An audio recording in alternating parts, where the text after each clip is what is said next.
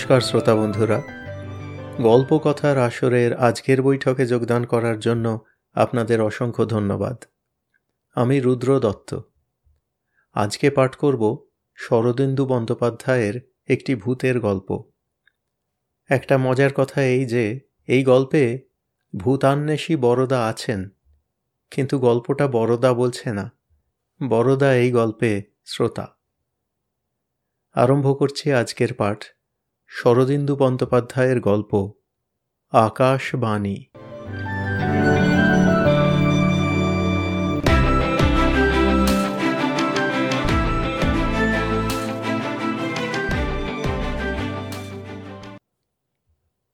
ক্লাবের বারান্দায় আমরা কয়েকজন নীরবে বসিয়া ধূমপান করিতেছিলাম।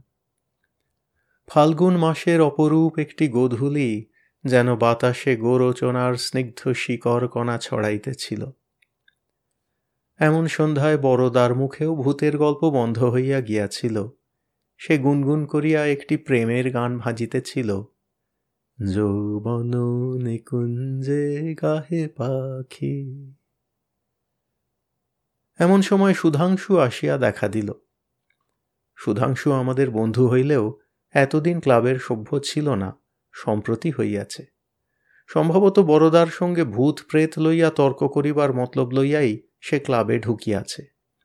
প্রেতজনী সম্বন্ধে এত বড় নাস্তিক বড় একটা দেখা যায় না। বড়দার সঙ্গে চোখাচোখি হইলেই তাহার মুখ লড়াইয়ে মেড়ার মতো যুজুৎসু ভাব ধারণ করিত। তারপর দুজনের মধ্যে যে তর্ক আরম্ভ হইত, তাহার তুলনা খুঁজিতে হইলে রামায়ণ মহাভারতের শরণাপন্ন হইতে হয়। কিন্তু আজ লক্ষ্য করিলাম সুধাংশুর সে তেজ নাই, মুখখানা কেমন যেন ফ্যাকাশে। মনের মধ্যে সে যেন বড় রকম ধাক্কা খাইয়াছে। অমূল্য জিজ্ঞাসা করিল, হে সুধাংশু, কেন পাংশু বদন তোমার? সুধাংশু উত্তর দিল না, সোজা বড়দার সম্মুখে গিয়া দাঁড়াইল। তদ্গতভাবে কিছুক্ষণ তাহার মুখের পানে তাকাইয়া থাকিয়া গাঢ় স্বরে বলিল, ভাই বড়দা পায়ের ধুলো দাও। বলিয়া তাহার পায়ে হাত ঠেকাইয়া মাথায় স্পর্শ করিল।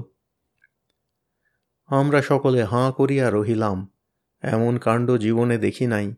বড়দাও ভেবাচাকা খাইয়া গিয়াছিল, সুধাংশুর হাত ধরিয়া পাশের চেয়ারে বসাইতেই সে বলিয়া উঠিল, তোমার কাছে ক্ষমা চাইছি, কালকের ঘটনার পর আর আমার প্রেতজনিতে অবিশ্বাস নেই। অতঃপর কালকের ঘটনা শুনিবার জন্য আমরা তাহাকে ঘিরিয়া বসিলাম। কিছুক্ষণ উন্মনাভাবে আকাশের পানে তাকাইয়া থাকিয়া সুধাংশু আরম্ভ করিল, মাসখানেক হল আমাদের পাড়ায় একটি নতুন বাঙালি ভদ্রলোক এসেছেন, প্রিয়তোষ বাবু।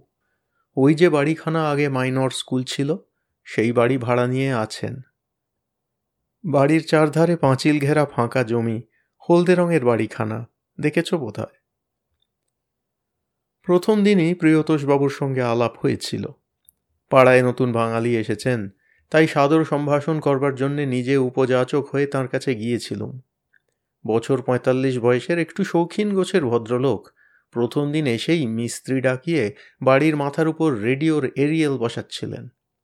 আমার সঙ্গে মামুলি দু চারটে কথা হলো। কাজকর্ম কিছু করেন না, পয়সা আছে। পুত্র কলত্রও কেউ নেই, বছর দশেক আগে পত্নী বিয়োগ হয়েছে। তারপর থেকে খেয়াল মতো এখানে ওখানে ঘুরে বেড়ান। এর আগে বছর দেড়েক গয়ায় ছিলেন। সেখানে আর মন টিকল না, তাই চলে এসেছেন। ভদ্রলোক একলা থাকেন, অথচ এত বড় বাড়ি নিয়ে কি করবেন, এই ভেবে তখন একটু আশ্চর্য মনে হয়েছিল। কিন্তু প্রথম আলাপেই তো ও কথা জিজ্ঞাসা করা যায় না। তিনি যেসব আসবাবপত্র সঙ্গে এনেছিলেন, তাও বেশ দামি আর শৌখিন। দেখলুম লোকটি বিপত্নিক এবং বয়স্থ হলে কি হয়, প্রাণটা বেশ তাজা রেখেছেন। তারপর আরও বার দুই তাঁর বাড়িতে গিয়েছিলুম। তার চরিত্রে দু একটি ছোটোখাটো অসঙ্গতি চোখে পড়েছিল। তিনি শৌখিন লোক, কিন্তু সপাক আহার করেন। একটিমাত্র শুকো চাকর রেখেছেন, সে দিনের বেলায় কাজকর্ম সেরে বাড়ি চলে যায়। তার বাড়িতে মেয়ে মানুষের পাঠ নেই, অথচ বসবার ঘরটি ছবির মতো সাজিয়ে রেখেছেন। পুরুষ মানুষ যে এত গোছালো হতে পারে, তা চোখে না দেখলে বিশ্বাস হয় না। আরও লক্ষ্য করলুম লোকটি যে পরিমাণে অমায়িক, সে পরিমাণে মিশুক নয়। কথা ভারী মিষ্টি, কিন্তু কম কথা বলেন।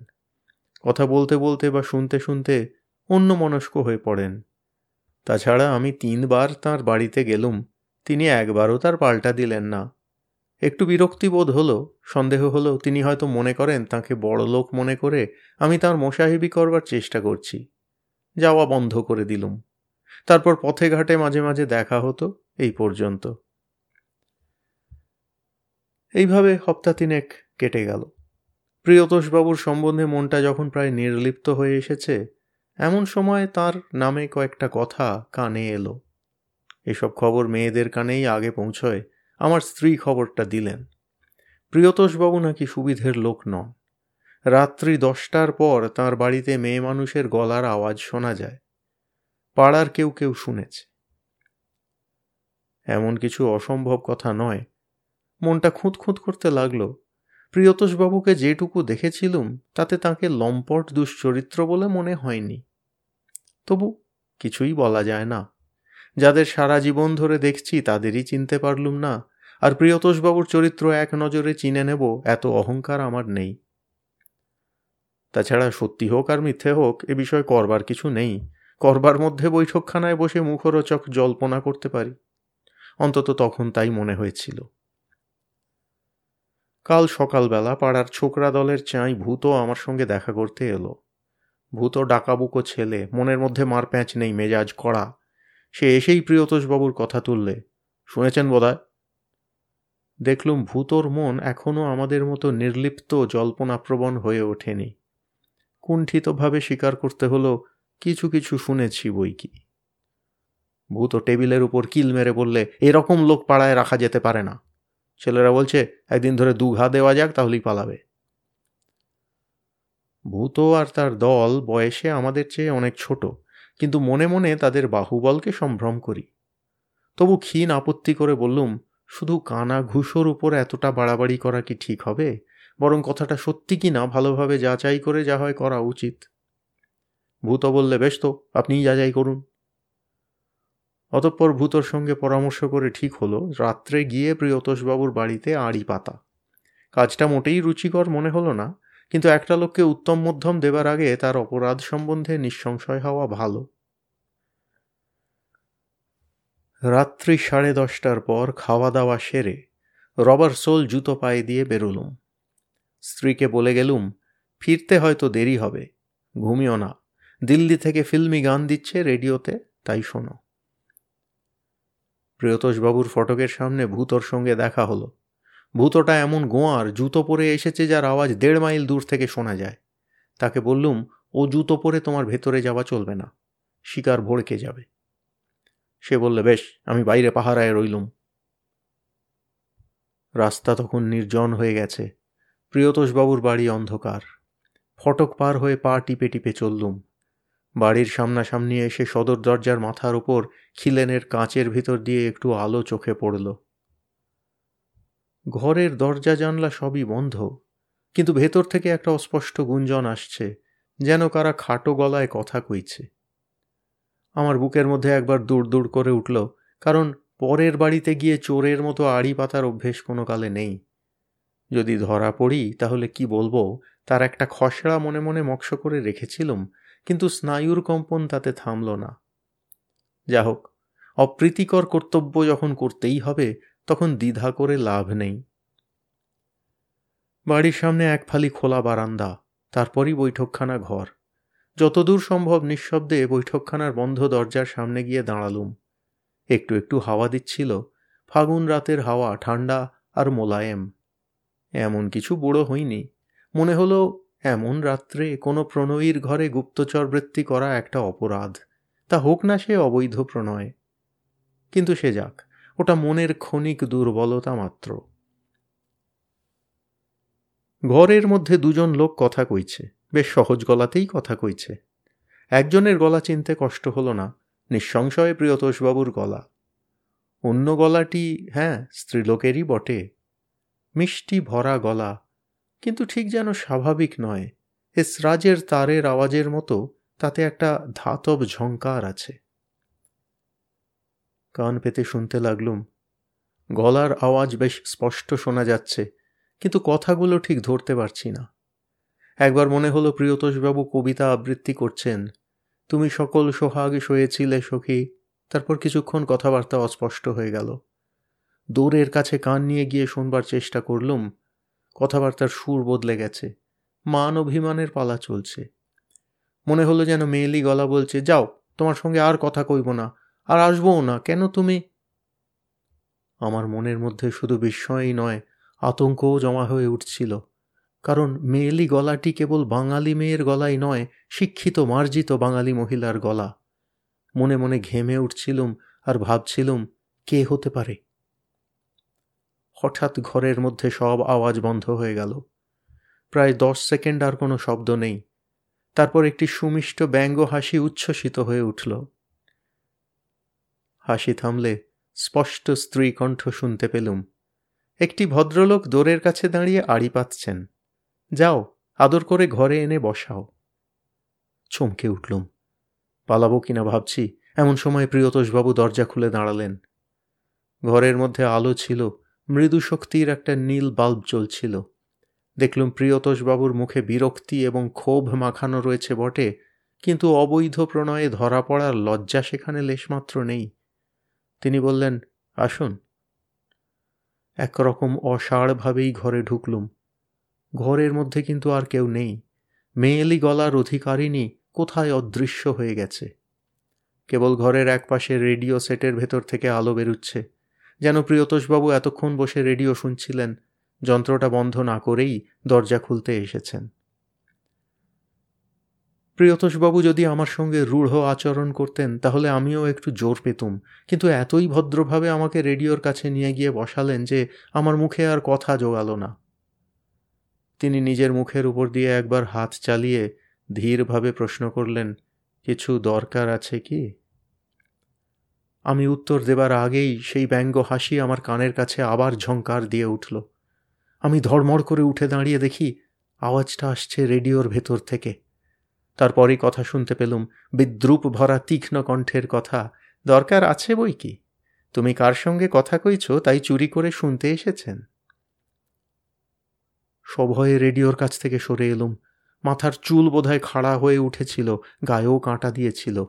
বিহ্বলভাবে জিজ্ঞাসা করলুম এ কি, কে কথা কইছে, প্রিয়তোষবাবু?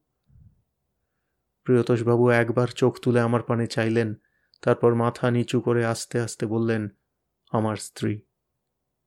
আপনার স্ত্রী? কিন্তু? রেডিওর মধ্যে থেকে গঞ্জনা ভরা কঠিন স্বর বেরিয়ে এলো, কিন্তু তিনি মারা গেছেন, এই না? তাতে আপনার কি? আপনি কেন আমার স্বামীকে বিরক্ত করতে এসেছেন? যান, বাড়ি যান। কীরকম ভদ্রলোক আপনি? আমার স্বামীর চরিত্র তদারক করবার কি অধিকার আছে আপনার? উনি আপনাদের পাড়ায় এসে আছেন, আপনাদের পাড়া পবিত্র হয়ে গেছে, জানেন তা? তারপর হঠাৎ এই তপ্ত ঝাঁঝালো কণ্ঠস্বর উদ্বেগে যেন গলে গেল। ওগো, যাও, এবার শুয়ে পড়ো গিয়ে, নইলে শরীর খারাপ হবে। অনেক রাত হয়েছে। প্রিয়তোষবাবু উঠে দাঁড়ালেন। আমার মাথার ভেতরটা তালগোল পাকিয়ে গিয়েছিল। নেহাত গ্রাম্য লোকের মতো বললুম, কিন্তু কিছু যে বুঝতে পারছি না। রেডিওর ভেতর থেকে। ক্লান্তস্বরে প্রিয়তোষবাবু বললেন, রেডিওতে আমার স্ত্রী রোজ এই সময় আমার সঙ্গে কথা কন। তার মৃত্যুর পর থেকেই এমনি হয়ে আসছে। আমার জীবনের এই একমাত্র সম্বল। উনিই সংসার চালান, উনিই সব কিছু করেন। আমি শুধু ওর কথা মতো কাজ করে যাই। বিস্ময়ের ঘোরে মনটা তখনও অর্ধ মূর্ছিত হয়েছিল। বললুম, কিন্তু এ কি করে সম্ভব হয়? রেডিও থেকে অধীর উত্তর এলো, আপনি সে বুঝবেন না, বুঝবার বৃথা চেষ্টাও করবেন না। তার চেয়ে বাড়ি যান। আপনার স্ত্রীর বুকের ব্যামো আছে না? ভালো চান তো শিগগির বাড়ি যান। নইলে হয়তো আর দেখতে পাবেন না। শেষের দিকের কথাগুলো ভয়ঙ্কর গম্ভীর হয়ে উঠল। সেই যে সাধু ভাষায় যাকে বলে বেত্রাহত কুকুর, ঠিক সেইভাবে প্রিয়তোষবাবুর বাড়ি থেকে বেরিয়ে নিজের বাড়ি মুখ দৌড়তে আরম্ভ করলুম। পথে ভূত বোধহয় সঙ্গ নিয়েছিল, কিন্তু সেটা জাগ্রত চেতনার কথা নয়, আবছায়া একটা অনুভূতি মাত্র। বাড়ি পৌঁছে দেখি, বসবার ঘরে রেডিওটা খোলা রয়েছে, কিন্তু তার ভেতর থেকে কোনো আওয়াজ বেরুচ্ছে না। আর মেঝের ওপর মাদুর পেতে স্ত্রী পড়ে আছেন। তার দু চোখ বন্ধ একটা হাত এমন অস্বাভাবিকভাবে ছড়ানো রয়েছে যে মনে হয়, মনের অবস্থা বুঝতেই পারছ। প্রায় তাঁর ঘাড়ের ওপর রাত ছেড়ে পড়লুম। তিনি ধড়মড় করে উঠে বসে বললেন হ্যাঁ এলে? আমার একটু তন্দ্রা এসে গিয়েছিল। রেডিওর মধ্য থেকে তরল কৌতুকের হাসি এসরাজের ধাতব মূর্ছনার মতো বেরিয়ে এলো। তারপর সেই গলার আওয়াজ, কেমন জব্দ? আর যাবেন পরের হাঁড়িতে কাঠি দিতে? স্বামী স্ত্রীর কথা চুরি করে শুনতে গিয়েছিলেন, তাই একটু ভয় দেখালুম। আর কখনো এমন কাজ করবেন না।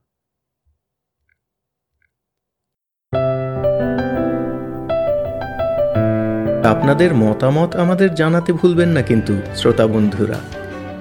আমাদের ওয়েবসাইট গল্প কথার আসর dot org G O L P O K O T H A R A S O R dot O R G